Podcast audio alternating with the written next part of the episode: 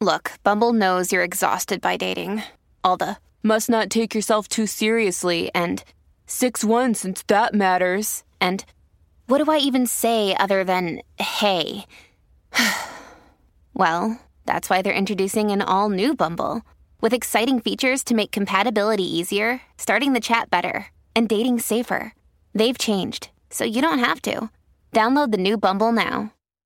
I think we've all, you know, been through something where we've had to ask like why this happened, you know, why me? Whether that's a financial thing or anxiety thing or a car accident or whatever. What I like to tell people is, you know, your biggest problem is your biggest problem. And you shouldn't compare your problems to my problems because we all go through something different and we all walk a different, you know, path in life. I'm Doug Bopst, personal trainer, best-selling author, and entrepreneur, and I'm on a mission to help others become the best version of themselves.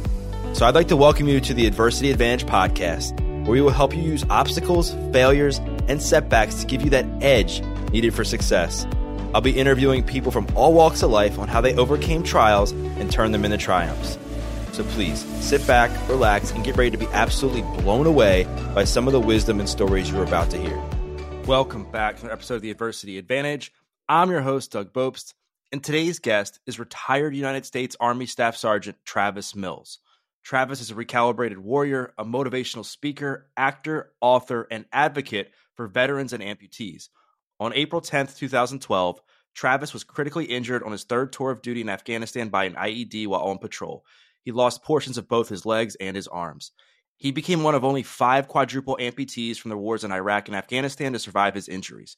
Travis recovered in 19 months while at Walter Reed Army Medical Center. In September of 2013, Travis and his wife Kelsey founded the Travis Mills Foundation, a nonprofit organization formed to benefit and assist post 9 11 veterans who have been injured in active duty or as a result of their service to our nation. Each veteran and their families receive an all inclusive, all expenses paid, barrier free vacation to Maine where they participate in adaptive activities, bond with other veteran families, and enjoy much needed rest and relaxation in Maine's great outdoors. Today on the show, we discuss Travis's life changing injury and how he turned pain into purpose what parenting and marriage has been like for him since losing his limbs, his message to people that are feeling lost and in the depths of despair, how he found small wins and rebuilt his self confidence, why anyone can overcome the biggest adversities in their life if they don't give up, how to develop mental strength and deal with ruminating thoughts, how Travis reinvented himself and reshaped his identity, and so much more. So let's get this conversation going and welcome Travis Mills to the Adversity Advantage podcast.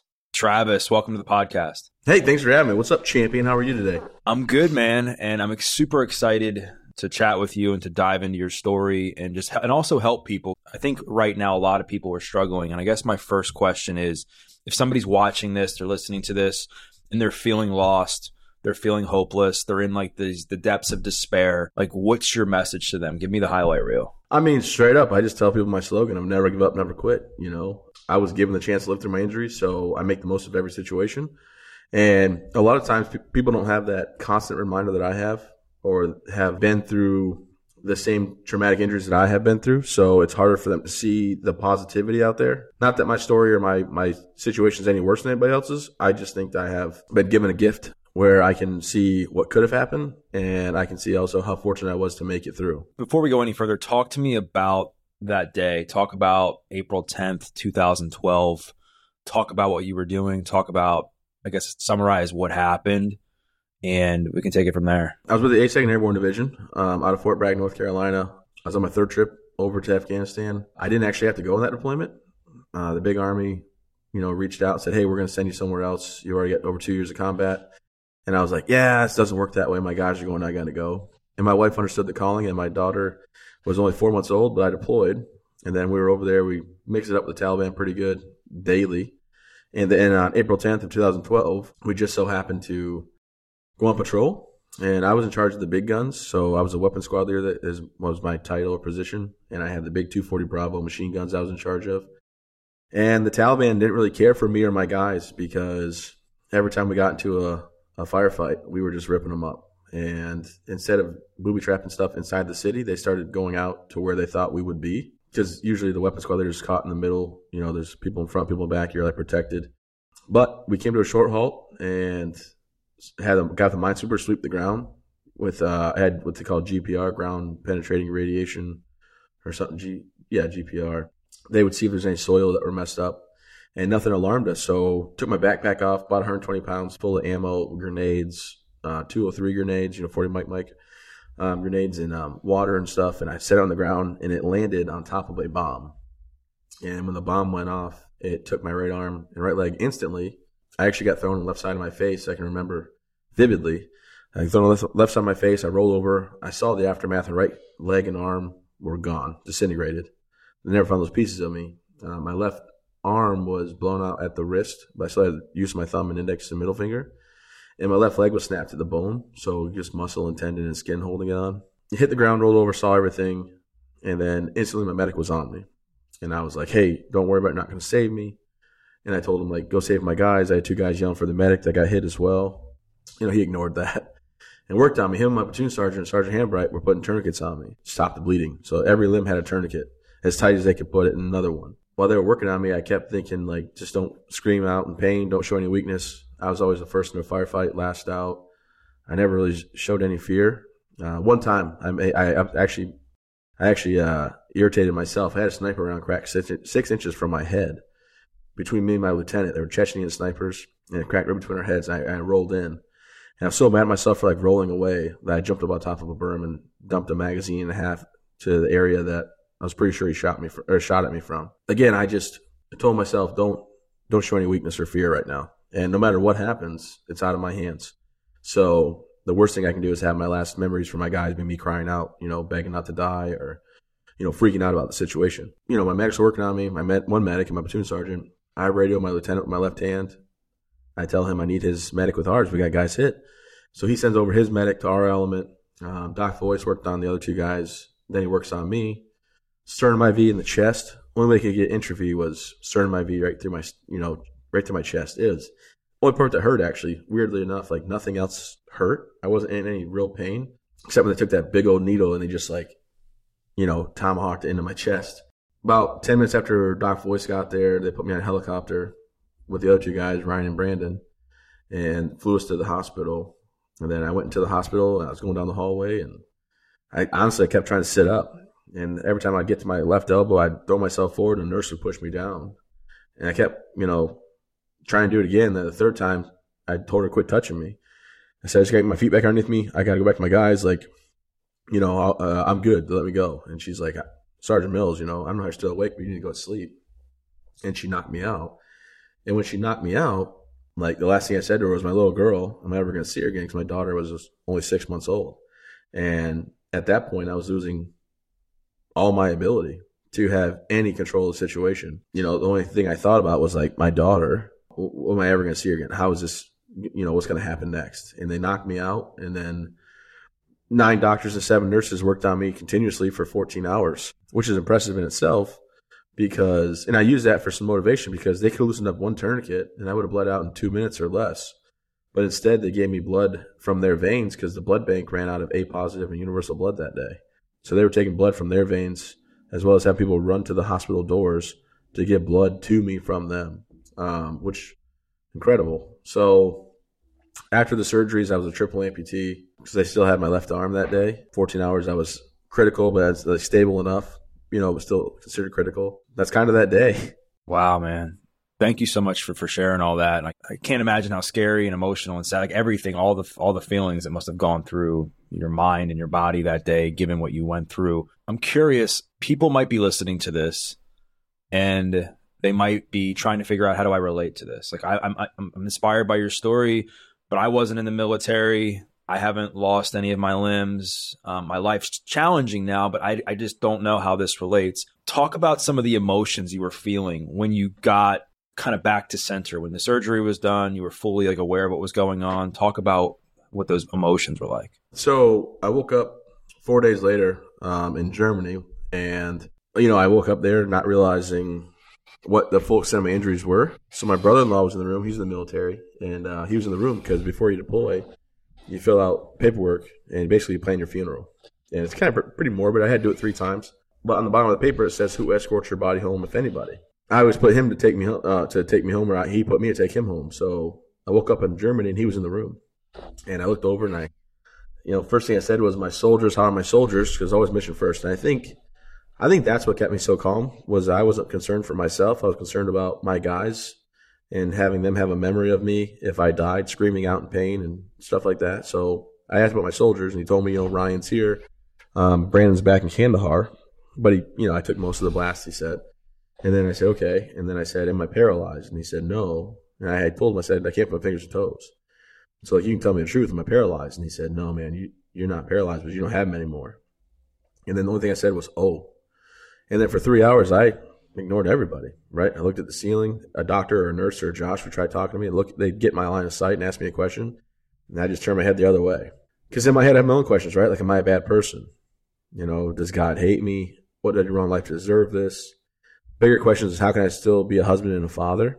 Not that I was suicidal, but the biggest question I had on repeat was why didn't I just die?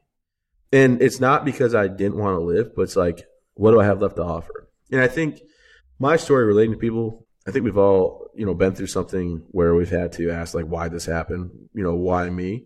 Whether that's a financial thing or anxiety thing or a car accident or whatever. And what I like to tell people is, you know, your biggest problem is your biggest problem. And you shouldn't compare your problems to my problems because we all go through something different and we all walk a different, you know, path in life. So if my story can help people, I'm I'm cool with it. Like that's what I do. I like to give back and help and help people with perspective and resiliency. And I I'm actually I'm pretty pretty well uh, well known speaker throughout the nation. I, I do a lot of corporate events, and I make sure that everybody knows like you can't compare yourself to my military story, but the emotions and the feelings of how can I be a father and a husband? What do I have left to offer? How do I not be a burden on somebody? You know, that's that's all real, you know, real and relatable. I want to go back to something you said. You know, you talked about like one of your biggest fears when you were like laying down after the IED had just gone off. You were worried about like crying in front of your fellow soldiers and, and worrying about like the last memories they have of you is you crying. Fast forward now, you've written this book, and a lot of it's about vulnerability and compassion and trauma, like all this stuff that I think is kind of the opposite of that. Do you still feel that way now? Like, do you look back and knowing that you've done all this work on yourself and you're putting out all this great content on being vulnerable, do you still see crying like during your last moments of life as something that's bad? Well, no, I, I didn't mean like cry. I mean like crying out in pain or oh, like oh, okay. begging for my life. Like what I tell people, and it was true at the time, and everything is that you know I I always watch military movies. I love them. Still to this day, I love them. Like the Outpost, the Netflix. It was on Netflix. There, it's like the most realistic firefight sounds I've ever heard in a movie. But my thing was, I always thought about when the medic dies in Saving Private Ryan. He begs for his mom, right? He says, I just want to go home, begs for his life, and ultimately he dies. And I told myself, that would be a terrible memory for my guys to have if I was begging to go home and begging not to die. And ultimately I died. So, I mean, you know, I didn't show any fear and that's just who I am and how I was. I still, I still kind of live that way. And I, am the first to admit I did mental health the wrong way. And, and well, I, I, cause I'd go back and do it the same way, but I'm the first to admit I didn't do it right by any standard. Um, mental health came in the first time. I was sleeping. I woke up. My wife told me, "Hey, mental health came to see you today," and I said, uh, "You can tell him not to come back. I'm not talking to him." She came in the second time, and I closed my eyes and pretended to sleep as she was trying to like talk to me, and she didn't know. You know, she thought I was just sleeping. And the third time she came back, I was eating a bowl of cereal, sitting up with a makeshift arm, like we're talking splint material, duct tape, uh, a spoon duct taped on the splint material. And I looked over her, and I might have said this. I might have said the S word. I said, "Oh, you know." And I fell back from, sitting up, staring her right in the eyes, fell back in my bed and pretended like I was sleeping. And she walked over and I gave her my name, rank, and my social. And she's like, what? And she asked me another question. I gave her my name, rank, and social security number again because that's what you tell the enemy if you get captured. And I told her that. I said, look, we're not talking. We're not friends. We're not going to do this. That's, that was my extent of, of mental health that I did. You know what I mean? So there's no reason for me to lie to anybody about how I went about it. I think I had a lot of strength through community. And I had a lot of families that were going through the same thing Kelsey and I were going through. So we still today have six families that we're very close with. The reason I started the foundation, the Travis Mills Foundation, was because it was a chance for people to bond over their injury, for families to see other families going through what they're going through, and to have that connection where everybody's just going to instantly understand, like, I know what you guys go through. I get it. This is a very long winded way of saying, like, I don't regret how I felt. I wouldn't change how I did it because it's how I did it. But the reason I wrote this book was because as I speak to people throughout the nation, uh, everybody has a story, and they want to come up and tell me like, "Hey, I go, I, I'm going through this. It's nothing like you, but I'm going through this." And I'm like, "No, that's valid. That's why in my book, Bounce Back, I put a lot of stories in there. You know, a house fire, a cancer survivor, a widower, uh, you know, just all these different stories of people post traumatic stress. You know, a guy has post traumatic stress uh, that was that was crippling. You know, terrible with anger issues and all that. So I put those stories in there because I want to relate to everybody, and I want everybody to understand like you know, you don't have to lose your arms and legs to be able to to go forward in life or have a positive attitude. I mean, everybody has problems, and when I talk to everybody in the audiences, you know, there's usually like I was in Vegas a couple weeks ago, and there's like I think 3,000, 4,000 people in the room. In five or six, are like, "Hey, I'm actually battling cancer right now." And one guy was like, "My cancer's terminal. It's been that way for three years. You know, I just take every day as I can." But your story really, it's really relatable, and I think that's that's what I try to do. So you mentioned that a lot of the emotions that are relatable to people are like these the feelings of what do I have left to offer? Am I going to be a good husband? Am I going to be a, a good um, father? Like feeling worthless and all this stuff. And I think people definitely feel that way when they're going through hard times in life, when they're going through adversity. And I think what can really help them get out of that is these like small wins, which I know you talk a lot about. What were some of the small wins for you from you had the surgery, you're in Walter Reed for what, like 19 months, I think you said what were some of the things that really helped you start to rebuild some confidence? I'm not going to kid anybody out there. Like, uh, I'm a pretty prideful person. And when I saw my wife for the very first time, to have a real conversation in person, like on April 18th, um, after I just had surgery when I got back, like I told her she should leave. I said, look, I have nothing left to offer. I'm not the six foot three, you know, athletic jock, if you will, guy that can pick anything up and do everything. I said, I'm literally here having people help feed me and use the restroom. Like Corman had to help me go to the bathroom. So I said, you should take what we have, the house, the cars, any money saved up, it's yours. And I said, financially, whatever we have is yours as well. And for you and Chloe, I want nothing but the best. But I literally don't see how I'm going to be a benefit to you. And I told her she should take what we have and go. And, um, you know, that's a lot. That's a lot. She was 23. I was 25. So we had a six month old. I mean, she was like, no, nah, no, nah, we'll get, we're going to get through this together. So she's a huge factor in why I got better and I was able to just base my recovery off of well, she's not leaving, I'm going to keep pushing forward. And the small wins were, you know, at first being able to sit up by myself. I lost 110 pounds in those those seven days, and I was so weak I lost my muscle mass, so I couldn't roll right or left or sit up by myself. So I got to do that again. Um, then it was workout, and then it was get an arm. Five weeks into my recovery, I got my very first prosthetic arm. So I drank a Gatorade and I ate some lasagna, fed myself. Then it was I want to start walking. So just shy of two months, I had my first trip around the military advanced training center's little track on short legs. But it was all these little things, and then I found out that I'm required to do one hour of physical therapy, one hour of occupational therapy. But as soon as I got healthy enough, I was going four hours of each every day, five days a week, 40 hours a week. My recovery was my job. It was time to get going.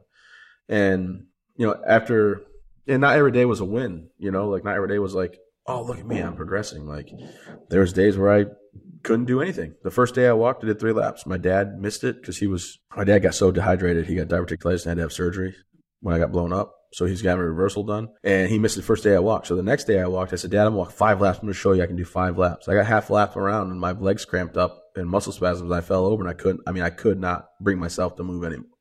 You know, so it was a setback. But I think with all things in you know, resiliency based or pushing forward, you're not going to have every day be a victory, but that's okay. You got to just make sure that the next day you try again. I know one of the big milestones I think in, in your recovery was being able to see like your guys and the medic that saved your life on your birthday. Talk a bit about that and um, what that experience meant to you. Um, on my birthday, I woke up in Landstuhl, Germany. That's when I found out I had no arms and legs. And my brother in law kept trying to talk to me, the doctors and nurses, and I kept ignoring them. And after three hours, he's like, "Hey, man, look, I'm not going to pretend like I know what you're going through. We got to call your parents. You got to call your wife. You got to call, you know, you got to make these calls." So I did, but they were very brief conversations. But I knew my guys were still overseas. They're still worried about me. I, this is not supposed to be arrogant or cocky or toot my own horn, but like I was, I was a pretty good leader, right? I was young for the position I was in. I was got promoted above everybody that was my age, and I was put in positions higher than people that had like a lot more years than me because I was good at my job. I took care of my soldiers. So my biggest worry was my guys are worried about me and they're just, you know, wondering what I got going on. So I told Josh, find my unit's number. And we called my unit my guys in the middle of nowhere. Uh, found a way to call them. I talked to all of them. Told them, thanks for your quick actions, your hard work. I appreciate you. You did a great job. They told me about the missions that they were doing um, after I was injured, how they they paid it back tenfold for me and all this stuff. And it was it was good, right? I had no sadness in my voice. I you know I just masked all that and was like, hey, get after it. Don't worry about me. I'm good because all you guys did. And that said, I'll be there when you get home. And they flew back in mid August, and I had just got my legs approved that day to take home. And I drove three and a half, or I'm sorry, six and a half hours to my house in North Carolina, changed into my uniform on prosthetics, very hard to do. And then I went to the, the base and I got to meet my guys. I got off the plane and give them a high five and a handshake and a hug and have my prosthetics on and just say, hey, welcome home. Thank you. You know, and it was cool. I got to see the medic, you know, and not jump ahead in the story, but my wife and I are fortunate where we have a second child and uh, a little boy. His name is Dax, uh, and we named him after the medics, Daniel and Alexander. We just put their names together. Uh, came up with DAX, and my son, because they made it possible for me to live and have more children, is named after them. It's a beautiful way for things to to come full circle. I want to jump a little ahead. I know. I think it was roughly what, like a year and a half after the accident, was like your true I guess rock bottom. Like I was shocked reading that like the, that day where the IED went off like wasn't rock bottom, but it seems like rock bottom was when things all kind of came to a head for you like emotionally and you were really just battling with what had transpired and battling with your identity and everything. Talk a bit about where you were at that time in your life and like how you began to to reinvent yourself from there. Yeah, I mean, I was uh like in high school, right? I mean, I'm going to back up and go in ebbs and flows here. But when I was in high school, I was a varsity captain of the baseball team sophomore, junior, senior year. I was a varsity captain of the football and basketball team juniors and senior years, right?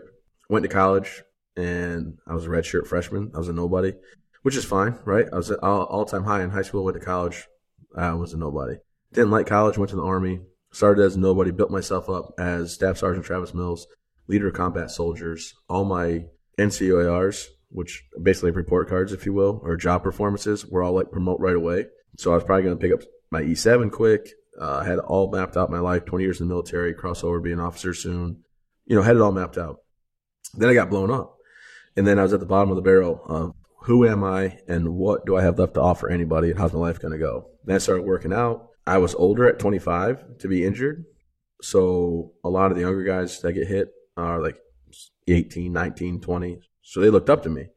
And the hospital recognized that I was a very positive person just in general. And they would say, like, hey, we got a guy upstairs, just came in, missed both legs, can't tell you because of HIPAA, like the room number, but he's not in 40, he's not in 42, but somewhere between there you might find him. And, you know, and then it turned into like, hey, we have PFC Johnson upstairs in room 41. You know, this is his injuries. And at Walter Reed, I became somebody, somebody that people respected, looked up to, asked for a question, you know, ask for help on things I was a mentor. And it was cool, right? I mean, I wasn't searching it out. I wasn't trying to find a purpose, but it was cool. But then I got out of the military, and the military is like, hey, you know, I, all I wanted was to retire. I'm not gonna say pretend like I wasn't trying to get out of there. So I just wanted to retire, get out of my life. Then I got retired, and I was so worried no one's gonna make my like my retirement ceremony. I was like, man, maybe maybe no one's gonna come. Like I was like, uh, I'm not sure they're gonna show up. Well, you know, like 600 people came, and it was like it was tremendous. It was amazing that uh, they all came and we all had a nice story. They all had something nice to say about what I did for them or their patient or you know whatever. Just really really nice. I appreciated that. Then I went to my in laws' house that that later that day. I got home and I was thinking about it and I was like, man, who who am I? You know, like I'm no longer in the military.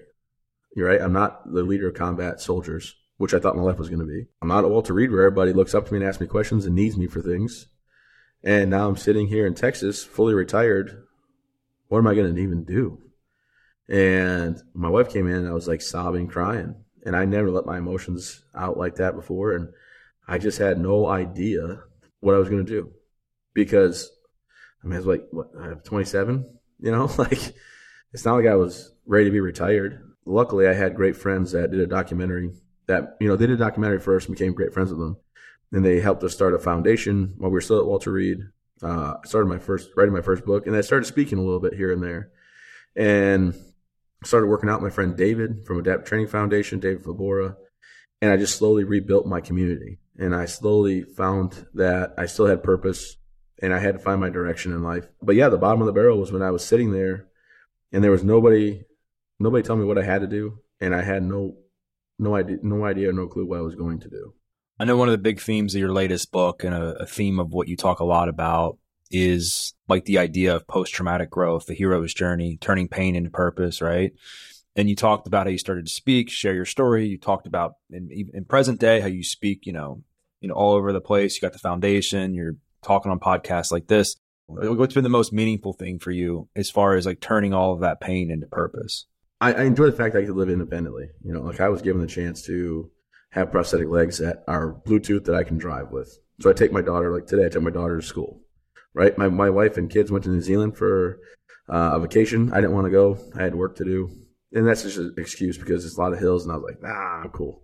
But like, I drove down to the airport to get my daughter because she wanted to ride home with me. My son's a mama's boy right now. We're working on it. but I think the coolest thing is that I can help people understand that no matter what life is going to go on, and I can help them understand that we all have problems, and not to put my problems on a pedestal, and definitely don't minimize, you know, like don't minimize your problems because of what I went through, but making sure that people understand like life is going to keep going. Like I sat in the hospital bed, not that I wanted to die, but you know, what I mean, you can't just sit there and be like, all right, cool, I'm done. Like we're good. Let's call it. Shut the lights off. Uh, I'm I'm cool with dying right now. Like you can't do that. I had to realize like there's no way but forward.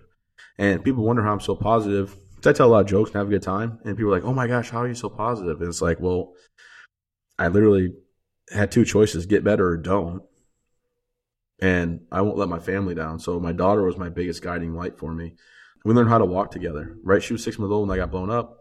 By the time I started walking more proficiently, she was just taking her first steps. And I have videos of her holding my prosthetic arm as I was walking around the gym with her. And uh, you know, she's she's awesome you know, it, it's just cool. I get to share my story and people can relate to it. Speaking of humor, I know a lot of times people can use laughter and humor as a way to like hide and escape from from pain. Have you ever dealt with that? No, you know, people wonder if I do that just because I don't want to talk about stuff because I'm not a very serious person. But what I use humor for is to make everyone feel comfortable. Like, say I go and speak in an event and they have a cocktail hour before, and they invite me down, and I'm like, yeah, no problem, I'll come. There's like three or four people in the room that are in on me being the speaker, and they'll come talk to me. Everybody else, very standoffish. Like, oh, geez, what if I say the wrong thing? Oh my gosh, like what happened to that guy? Like, I don't want to stare. As soon as I get up on stage and I start my presentation off with, man, I'm so excited to be here, ladies and gentlemen. Thanks for having me. But I'll be honest, I'm a little bit nervous. I just hope I don't bomb this, you know, because last time. And then I tell a few more like jokes and I have like highs and lows. People laugh, they cry.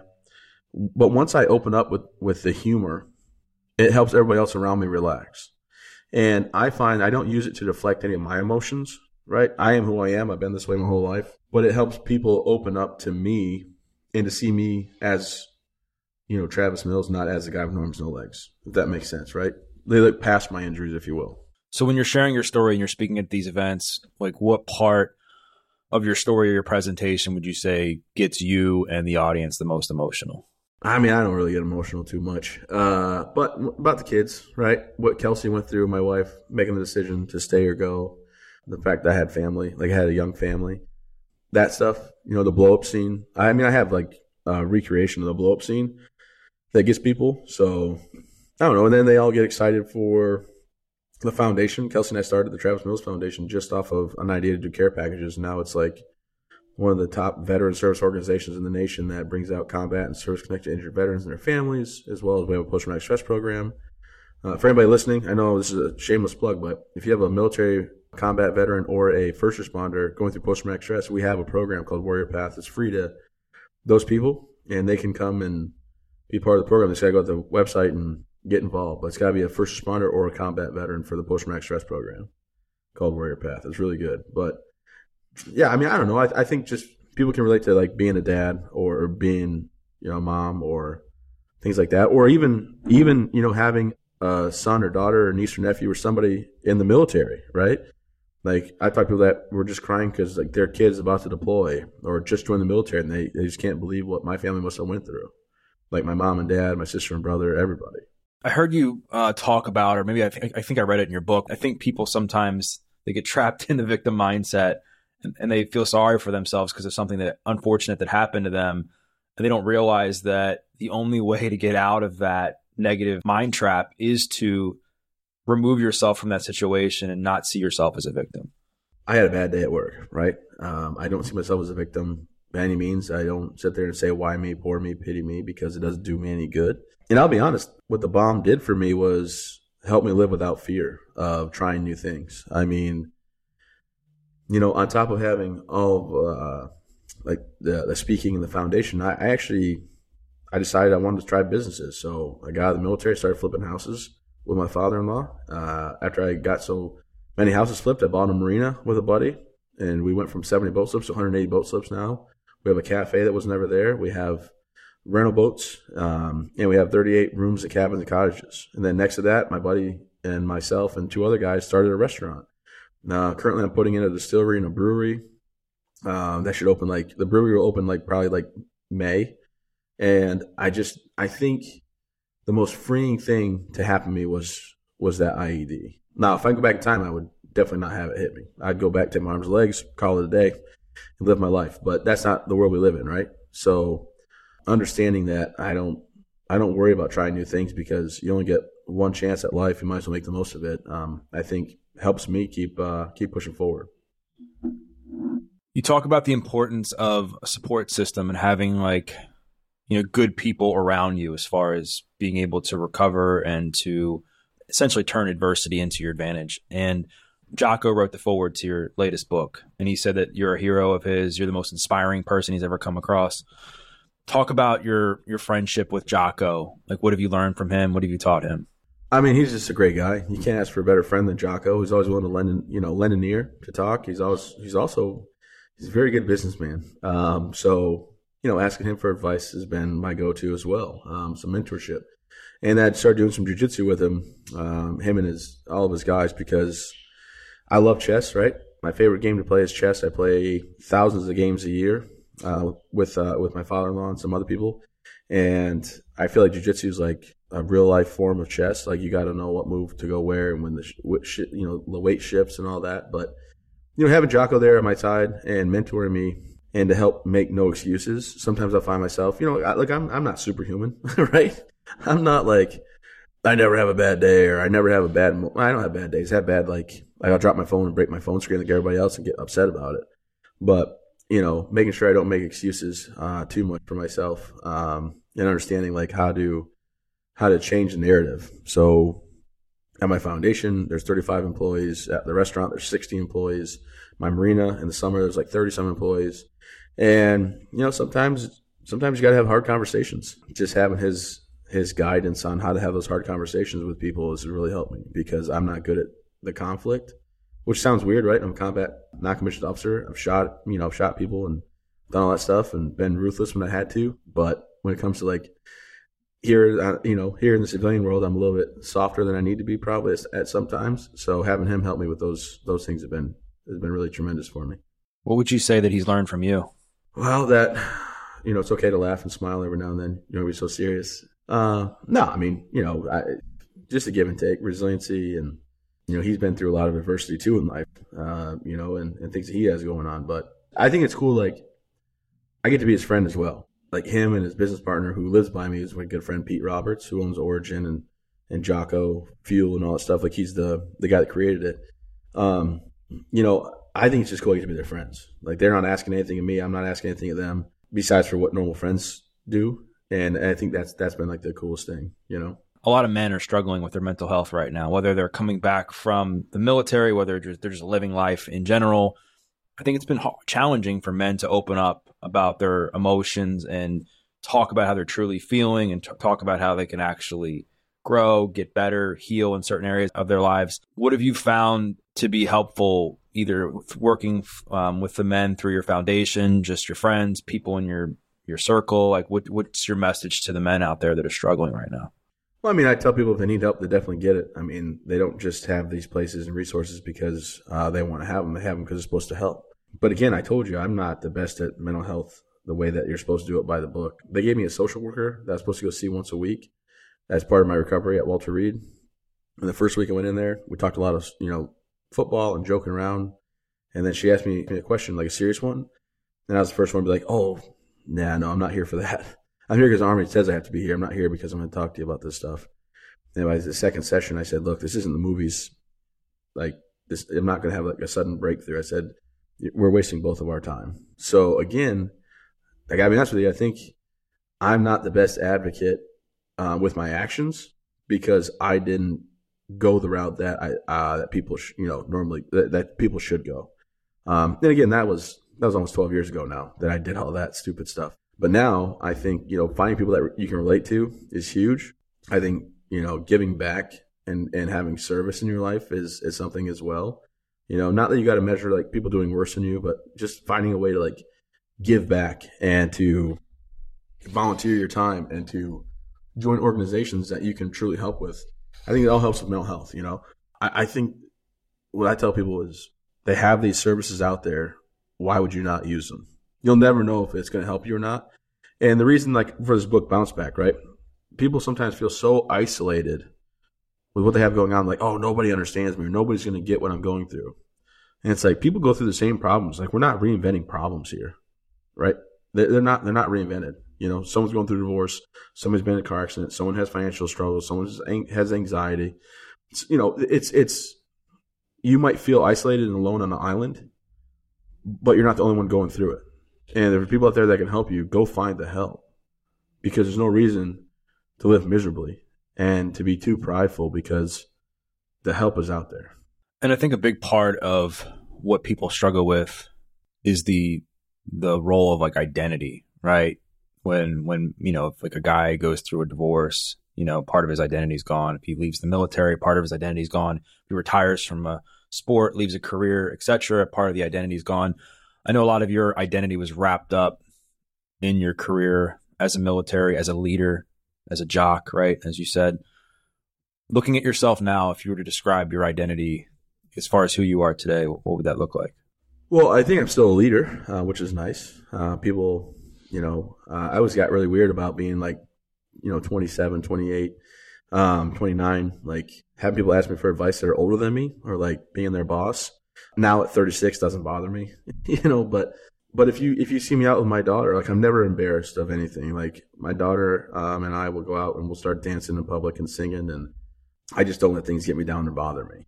I think that's the, the best thing is I, I try to teach people like don't don't be don't try to be too cool. Uh, the people that always try to be too cool or to like I don't need help or I don't need this or I can't do that because it's embarrassing. Like you're not living life to the fullest. Just go out there and have fun. I mean, the thing you know it's stupid because like I hate the thing YOLO. Like I actually hate that, but it's true. It's true. You only live once. Make the most out of it. Like this guy Evan who's sitting behind the camera here, straight up was in college and uh, my his buddy, who's my buddy, was like, "Hey, this guy's got talent. He can be your videographer." And I'm like, "Ah, oh, but he's in college." And then Evans, you know, the videographer, he's like, "Look, my dreams are more important than college right now. I want to come work for you, see how it works out." And I'm like, "You're telling your mom and dad, because I'm not telling your mom and dad, Evan."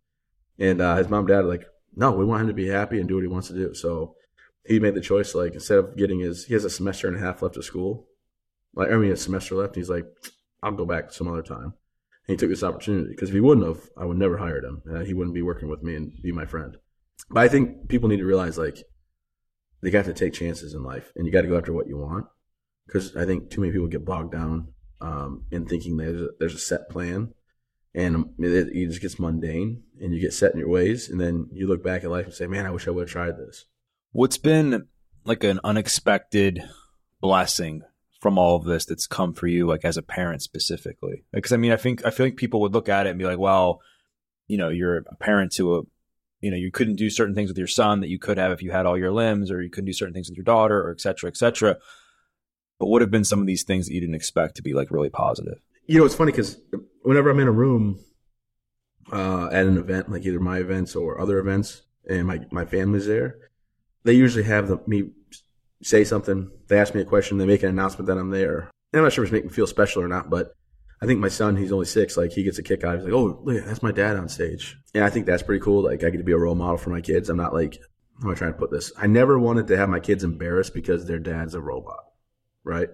So I've always put myself out there in front of everybody and, and, and done everything I had to do to be, you know, and now usually in town, um, or around this, you know, Maine or where you know wherever I go, the first thing is like, you know, the guy that has a foundation, you know, uh, he owns a White Duck, he, he, the restaurant. He has a restaurant down there. You know, Lakeside, like uh, the guy with no arms, no legs. Like the identifier for me usually has to go to three to four to five before you get to the guy with no arms, no legs. And I think that's like one of the coolest things that I've been able to do is get people to look past my injuries and see me as uh, a father, uh, a husband, an entrepreneur, and the things that I do in the community rather than just my injuries. And, th- and the reason I'm saying that, not to my own horn, but I think my kids see that as like I'm a leader in the community. I think that's like the, the cool thing, right? Like because of my injuries, my kids get to see that no matter what adversity they're going to face in life or they go through, like you can overcome it and you can be respected, not because of norms, no legs, but respected for the things that you do if you work hard and you just keep at it and stay determined and dedicated to you know what your goals are. What's your favorite thing to do for fun with your kids? Uh, trampoline. We jump on the trampoline a lot. You know, uh, yeah. I take my kids to school. Like, oh, I took my daughter to school today. I picked my son up from school today. She has a basketball game. I, I just we do a lot of trampoline stuff and like wrestling around and. Uh, I love going to my daughter's games. My son hasn't really started sports yet. He's I think he's gonna do basketball this this winter. You know, and then just the chance to, to hang out with him. It's a lot of fun. Sorry, like I have a rule in my house. So if I get back from a speaking event, I do 150 days on the road a year. But when I say 150, like I might fly out Monday afternoon, so I take my kids to school. I'll speak Tuesday morning, fly back in the afternoon. And I'll, you know, have dinner or put them to bed. So it's like two days considered, but I, uh, I see them both days. But if I get home at one, two, three in the morning, plane got delayed, whatever. If they wake me up at six, I get up. I can sleep some other time. I'm fine with that. And that's like my one thing I've always been really dedicated to. No matter what time I get home, if they wake me up, I get up. As far as like your health and fitness goes, I know it was a challenge for you to get back into working out. What has health and fitness done for you overall? I mean, I know you're not a big mental health guy, but I would imagine it's helped your mental health. It's, it's imagine it's helped your self confidence. How important has that been for you? Well, I'll tell you what. As far as physical fitness lately, not much. Um, but I put a new gym in my house. My wife uses it all the time on her Peloton, and I've done three workouts in there because we posted three times on Instagram from there. So I know I've done at least three things in there because you know you got to do it for the gram. But uh, but unfortunately, I need to get back on that horse. That's why I started the whole jujitsu stuff, and uh, I got the tonal now, which I, I need to get back at working at. But but you know the endorphins get released, um, things like that. Like that's that's where it's at. I want to get fit because I'm right now muscular.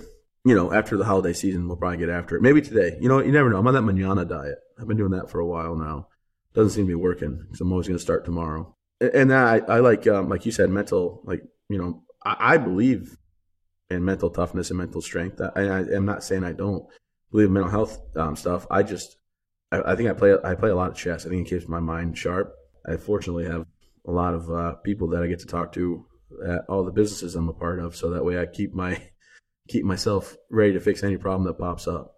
And then I'm also married 15 plus years. So, you know, that takes a toll on making sure that I say the right things, don't make her mad. I don't want to get put in the closet with my arms and legs taken away. You know, that's that's sad when that happens. But with all that said, I know you, you say that you have to like you want to get back on the health and fitness train. You got this gym, you got the tonal, you got the Peloton. But I do know that it seems like when you started to work out with that guy David, it was very instrumental for you, right? Because you were like you felt like you were getting back on a the right path. It was, but it was also it was community too, right? Like I moved to Texas where I had nobody but my family, which which I love my family. That's not the point I'm trying to make here. David worked for Clint Bruce of Trident Securities, and Clint Bruce was a Navy SEAL who now has like a private security, you know, thing he was doing. And David was not in the nonprofit world. He had a gym called Performance Vault, and he would train all the private sector security guys. And the the cool thing was like when he was doing all that, he's like, hey, come work out. And I said, all right, cool, I'll come work out. So then I went and worked out, and then I got to meet all those guys that were military, that were, you know, all this stuff, and I got that community back. So community is a huge thing for me, you know, having friends and, and people to talk with. As far as like your headspace, and I know you're obviously in a completely different headspace now than you were, you know, t- 10 years ago. But I've heard you say you still every once in a while will have these negative thoughts and rumination about certain things. And I think that can really trip people up where now a bad 20 minutes of thinking turns into a bad hour, two hours, two days, two weeks. And now all of a sudden you're completely spun out, essentially just, just wasted a bunch of time. How do you navigate that? Like when you're getting ruminating thoughts about your past, what are some things that, that help you?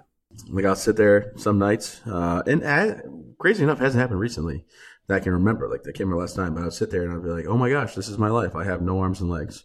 Like, why would this be my life?" It would irritate me. Like, I can't believe this is my like what happened to me. Like, why me? Whatever. But seriously, when those thoughts creep in for me, it's always like at nighttime in the dark before I fall asleep. Nothing going on. It's all quiet. Everybody else is sleeping, and all I do is hop in my uh, my wheelchair because my legs are off for the day. I go jump on the couch and I just turn on Sports Center, take my mind off it. Um, tell myself I can't change it. And I think the biggest thing that I've had, and this is probably over the last, I'd say over the last year, um, which is crazy, right? Because I'm almost on 12 years of being injured. Um, is acceptance. Like I accepted that I got blown up, but I still, you know, every now and then, like have those thoughts, a little bitter, like what the heck, why? Uh, but for me now, acceptance is huge. Like I accept I have arms and legs.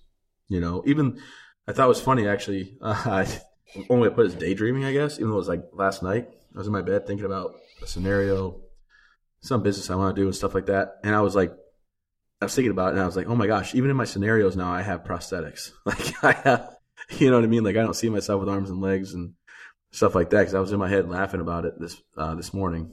I was like, geez, I, I even forgot what it's like to have natural arms and legs as I was like going through my daydream. You know what? I'm not really saying this the right way, but I did chuckle about it today, just so you know. For me, I, accepting that I'll never find out the answer why this happened and to stop asking why it happened because no answer is ever going to suffice. It's never going to be like, oh, that makes sense. That's right. And when I realized it was never going to make sense to me, it was never going to be an okay answer, then I had to just accept this is my life. As harsh as this might sound, it's like this is my life. Deal with it. That's just where that's where I cut it off at. I'm just dealing with it, and I'm dealing with it the best I can. And I've been fortunately pretty successful with with having that mindset of like this is how it is. Let's go. And so, talk about the relationship with your wife, because I know at the beginning of all this, you pretty much told her to, to, to, walk away and take everything, and she stuck by you and supported you and helped you get through all of that. Yeah, I think a lot of that was obligation. And nowadays, you know, she what people think bad of her. Nowadays, my social media following is pretty big, so I'm like, if you ever leave, I'll ruin you. So she stays reluctantly. But uh, no, she's been a rock through the whole thing. To be honest with you, and my only job in the beginning was like okay, how do I make sure that I'm not a burden?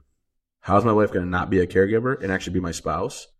And I need help, right? I'm not going to sit here and pretend like I don't need help. Put my legs on the right way, my pants on the right way, like with a button, my arm on the right way. But once I get those on, I'm pretty independent. Like, I, I mean, I do okay. Where like, like I went to the grocery store right yesterday. I went and grabbed all the groceries yesterday. I took Chloe to school today. I'll pick her up. Like I made dinner right? I mean, I've had some help. Evan's hands helped me with the turkey on the smoker, but I did make some pretty awesome dinner last night.